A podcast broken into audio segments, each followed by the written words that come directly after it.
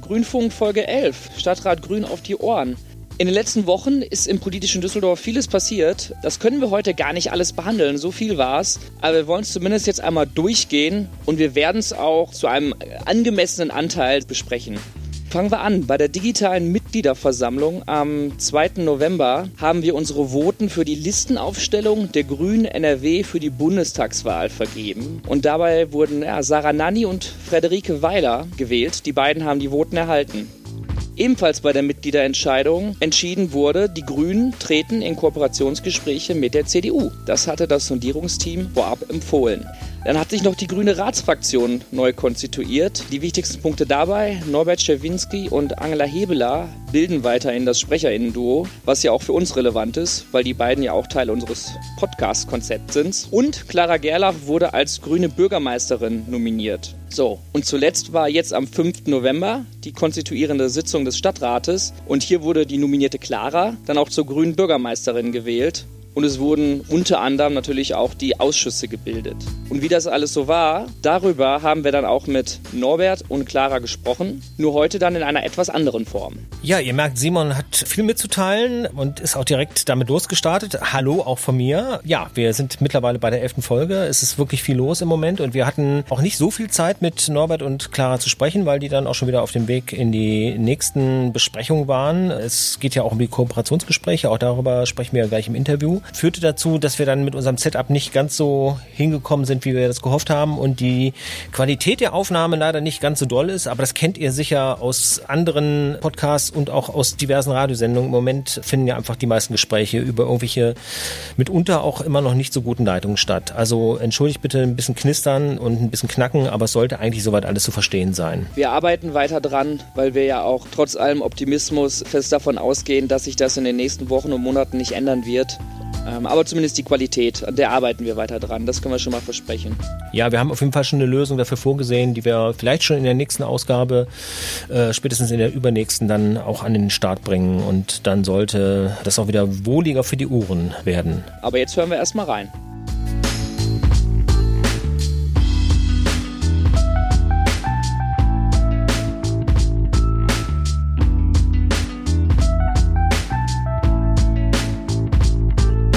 Ja, hallo Clara, hallo Norbert. Willkommen zum ersten Gespräch nach der konstituierenden Ratssitzung. Schön, dass ihr da seid. Aber lass uns doch erst mal mit noch einem anderen Thema beginnen, mit dem Thema Sondierung. Am 2. November sind die Mitglieder eurer Empfehlung gefolgt, Kooperationsgespräche mit der CDU aufzunehmen. Ich sage bewusst euch, weil ihr beide ja Teil des Sondierungsteams wart und ja auch noch seid. Wie war denn generell euer Eindruck zur, zur Rückmeldung der Mitglieder? Ich fand es schwierig, das digital zu machen, weil man sonst auch in deiner Versammlung mitbekommt, wie so die Stimmung im Raum ist. Das blieb natürlich völlig draußen. Das heißt, wir haben berichtet davon und du hast kein Gefühl, äh, gucken die Leute jetzt irgendwie irritiert, fragend, äh, sind die überzeugt. Das ist so ein bisschen schwierig gewesen. Auf der anderen Seite war es natürlich Wahnsinn, weil es waren 240 Leute da. Das hätten wir bei einer analogen Veranstaltung nicht mitgekriegt. Und die Fragen waren ja ähm, kritisch interessiert und viele wollten noch genauer ähm, und detailliertere Antworten haben. Aber das war aufgrund der Zeit natürlich, konnten wir nur einen Bruchteil von dem berichten, was wir in den ja stundenlangen Sondierungen auch alles abgeklopft haben. Und ich fand es, ähm, hätte ich am Anfang nicht so erwartet, dass wir eine einstimmige Empfehlung geben und dass es dann auch ein sehr deutliches Ergebnis gab. Äh, nicht mal 20 Prozent haben mit Nein gestimmt. Das fand ich, fand ich gut. Ganz kurz zum Thema einstimmige Empfehlung.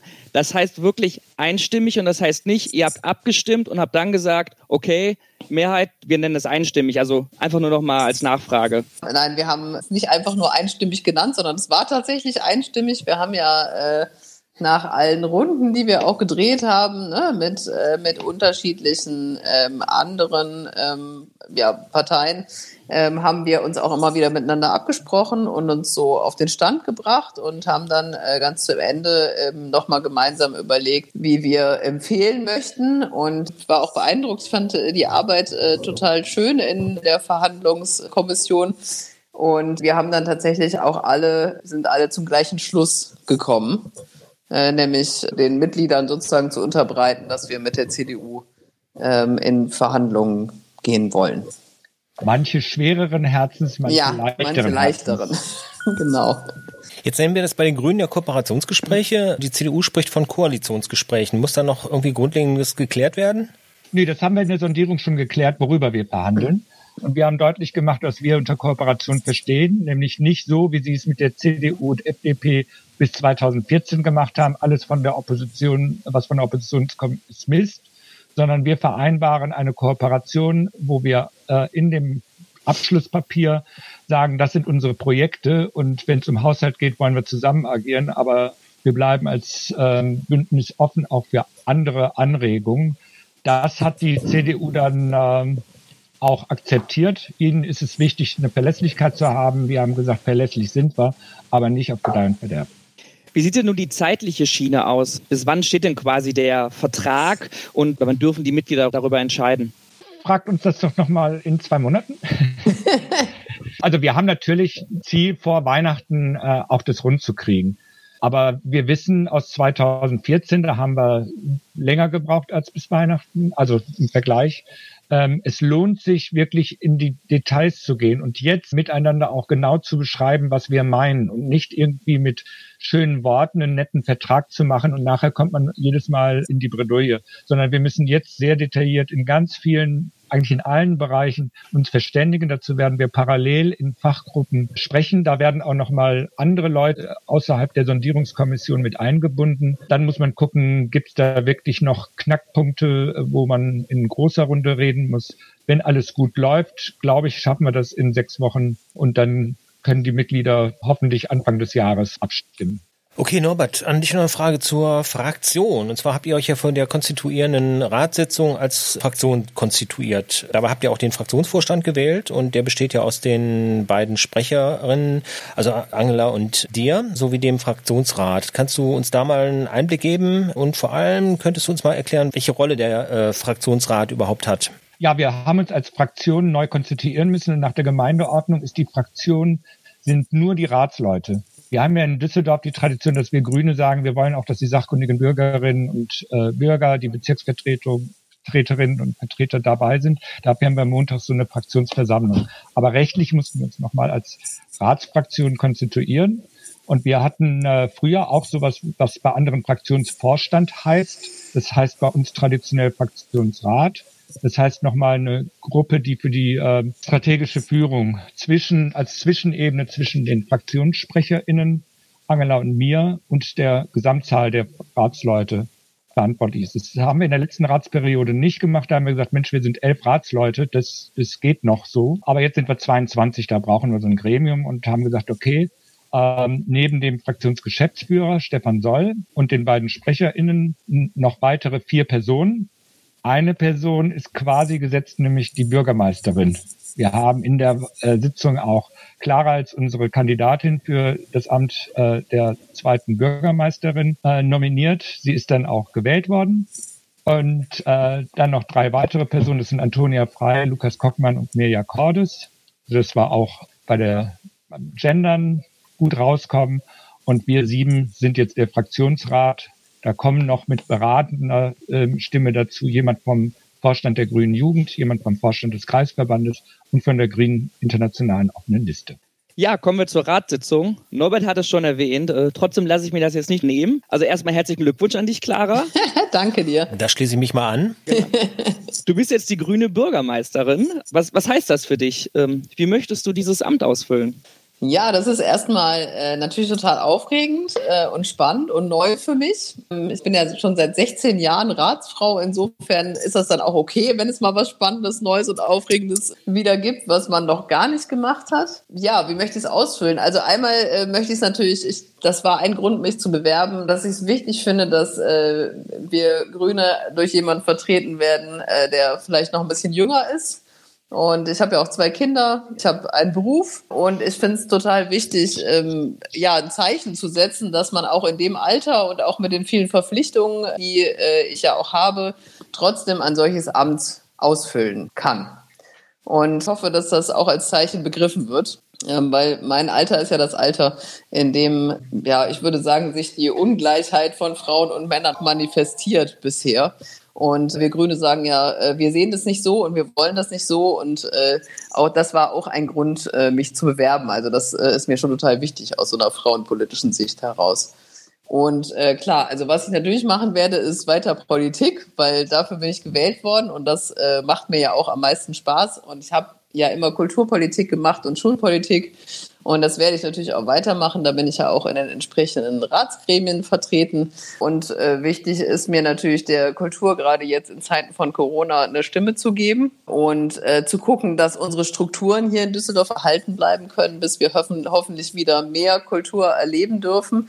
Und ich finde, Kultur bereichert unser Leben hier in Düsseldorf auch total. Und es ist auch äh, ein Punkt, der dazu beiträgt, dass äh, die Stadt Düsseldorf ja finde, sehr international, ähm, weltoffen und auch tolerant ist. Und das, finde ich, ist auch Aufgabe einer grünen Bürgermeisterin. Ja, diese Ansicht von Düsseldorf oder diese Ansicht, ähm, diese Idee von Gesellschaft zu transportieren. Und das habe ich mir auch vorgenommen. Jetzt wurden in der Ratssitzung gestern ja auch die Ausschüsse gebildet. Welchen Ausschüssen sitzen die Grünen vor? Ja, das war eine sehr spannende Sache, weil das läuft ein bisschen wie beim Pokern. Die Fraktionen ähm, haben nach einem bestimmten Schlüssel, der vorgegeben ist, denn nach der HOND, äh, Zugriff auf ähm, die Ausschüsse. Und dann heißt es, den ersten Zugriff hat die CDU. Dann wird die CDU gefragt, welchen Ausschuss nehmt ihr? Den zweiten Zugriff hatten wir. Und so geht das dann Reihe um. Und wir haben vorher geguckt, was sind so die Themen, die wir auf jeden Fall haben wollen. Und auf der Nummer eins war der Verkehr. Das hat auch geklappt. Das heißt, ich bin demnächst Ausschussvorsitzender im Verkehrs- und Ordnungsausschuss. Und unser Super. zweiter Wunsch war Umwelt. Und da ist uns die CDU leider vorweggekommen und den haben wir nicht beziehen können. Da haben wir noch versucht, mit denen zu verhandeln, aber es hat leider nicht geklappt. Wir haben aber noch den Vorsitz im Wohnungsausschuss, den hatten wir bisher auch. Das ist ja auch ein Top-Thema im, im Wahlkampf gewesen im Wirtschaftsausschuss, Ausschuss für Wirtschaft und internationale Zusammenarbeit und im Gleichstellungsausschuss. Jetzt überlege ich gerade, habe ich einen vergessen? Klar. Ja, den Rechnungsprüfungsausschuss, ja. da haben wir nämlich auch den Vorsitzenden. Genau. Und die Stellvertretung haben wir im Umweltausschuss, im Schulausschuss, im Jugendhilfe, im Jugendhilfeausschuss. Ah, Jugendhilfe, das ist auch natürlich ein Ganz wichtig, auf jeden Fall. Das heißt, ich höre jetzt grundsätzlich raus, ihr fühlt euch da schon gut vertreten. Ja, ich meine, fünf also, Ausschüsse, das ist schon doll. Also früher hatten wir mal einen Ausschuss, wo wir Vorsitzende hatten. Jetzt mal zwei, jetzt fünf, da kann man schon was machen. Zum Schluss, also nicht ganz zum Schluss, aber im, ich glaube, das war der Schluss des offiziellen Teils, da wurden die Aufsichtsratsplätze verteilt, die zum Teil ja an den Ämtern hängen, ohne die jetzt im Einzelnen durchzugehen. Äh, aber vielleicht könnt ihr mal die wichtigsten Posten nennen, die die Grünen jetzt einfach durch ihr Amt auch äh, innehaben. Ja, das läuft auch je nach Größe des Gremiums. Ja, es sind nicht nur Aufsichtsräte, es sind ähm, aller möglichen Gremien, Verwaltungsräte, äh, Zweckverbandsversammlungen und so weiter. Die gehen quer von der Kultur über äh, Wirtschaft, über Verkehrsfragen. Und äh, das sind, glaube ich, über 60 Gremien gewesen, die wir besetzen mussten. Das ist ein Marathon gewesen. Ähm, und es gibt Gremien, die, äh, wo wir nur einen Posten von Seiten des Stadtrats besetzen können. Der geht dann an die größte Fraktion, das ist die CDU. Wir haben aber diesmal äh, auch in den Gremien jemanden besetzen können, wo nur zwei Sitze zu vergeben sind. Das war traditionell immer SPD und CDU. Da waren wir nie zum Zuge gekommen. Äh, zum Beispiel sind wir jetzt im Stadtwerke Aufsichtsrat. Das ist ja auch nicht unwichtig äh, bei den vor uns liegenden Fragen Klima, ähm, Energie etc. Das ist die Rheinbahn, das ist der Flughafen, äh, das ist aber auch die Werkstatt für angepasste Arbeit. Also es geht querbeet. Ja, abschließend nochmal ja, der Punkt des Oberbürgermeisters. Äh, Oberbürgermeister Keller und Stadtkämmerin Schneider haben ja auch den Haushaltsentwurf für 2021 eingebracht. Was sind denn da für euch ähm, aus grüner Sicht die relevantesten Punkte?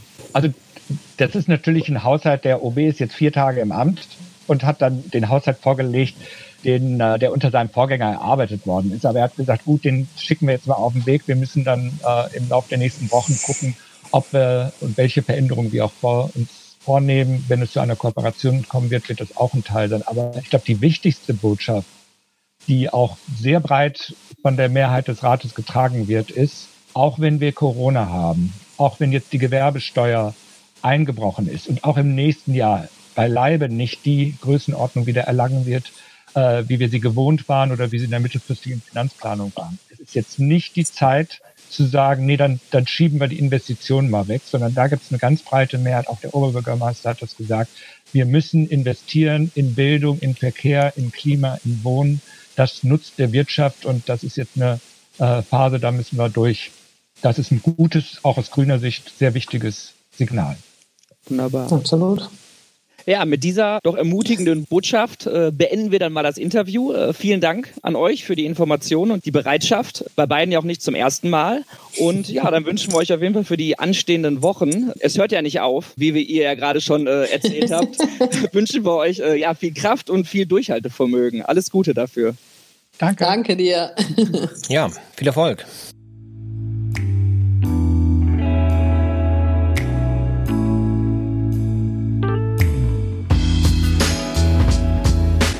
So, damit habt ihr das aktuelle Update aus Fraktion und Rat von Clara und Norbert, die zum Schluss auch schon ein bisschen hektisch wurden, weil die jetzt im Anschluss schon direkt wieder die nächste Besprechung hatten. Zum Glück wenigstens keine weiten Wege. Vorteil an diesen Online-Besprechungen, aber äh, wie schon angekündigt, da geht's jetzt weiter um das Kooperationsgespräch und die Vorbereitung darauf. Ja, dadurch wird's eine kurze, knackige Folge. Genau, ja. An dieser Stelle äh, ganz liebe Grüße an äh, Angela Hebeler, die wir eigentlich auch mit angekündigt hatten ähm, und mit der wir auch häufiger schon über die Ratssitzung gesprochen hatten.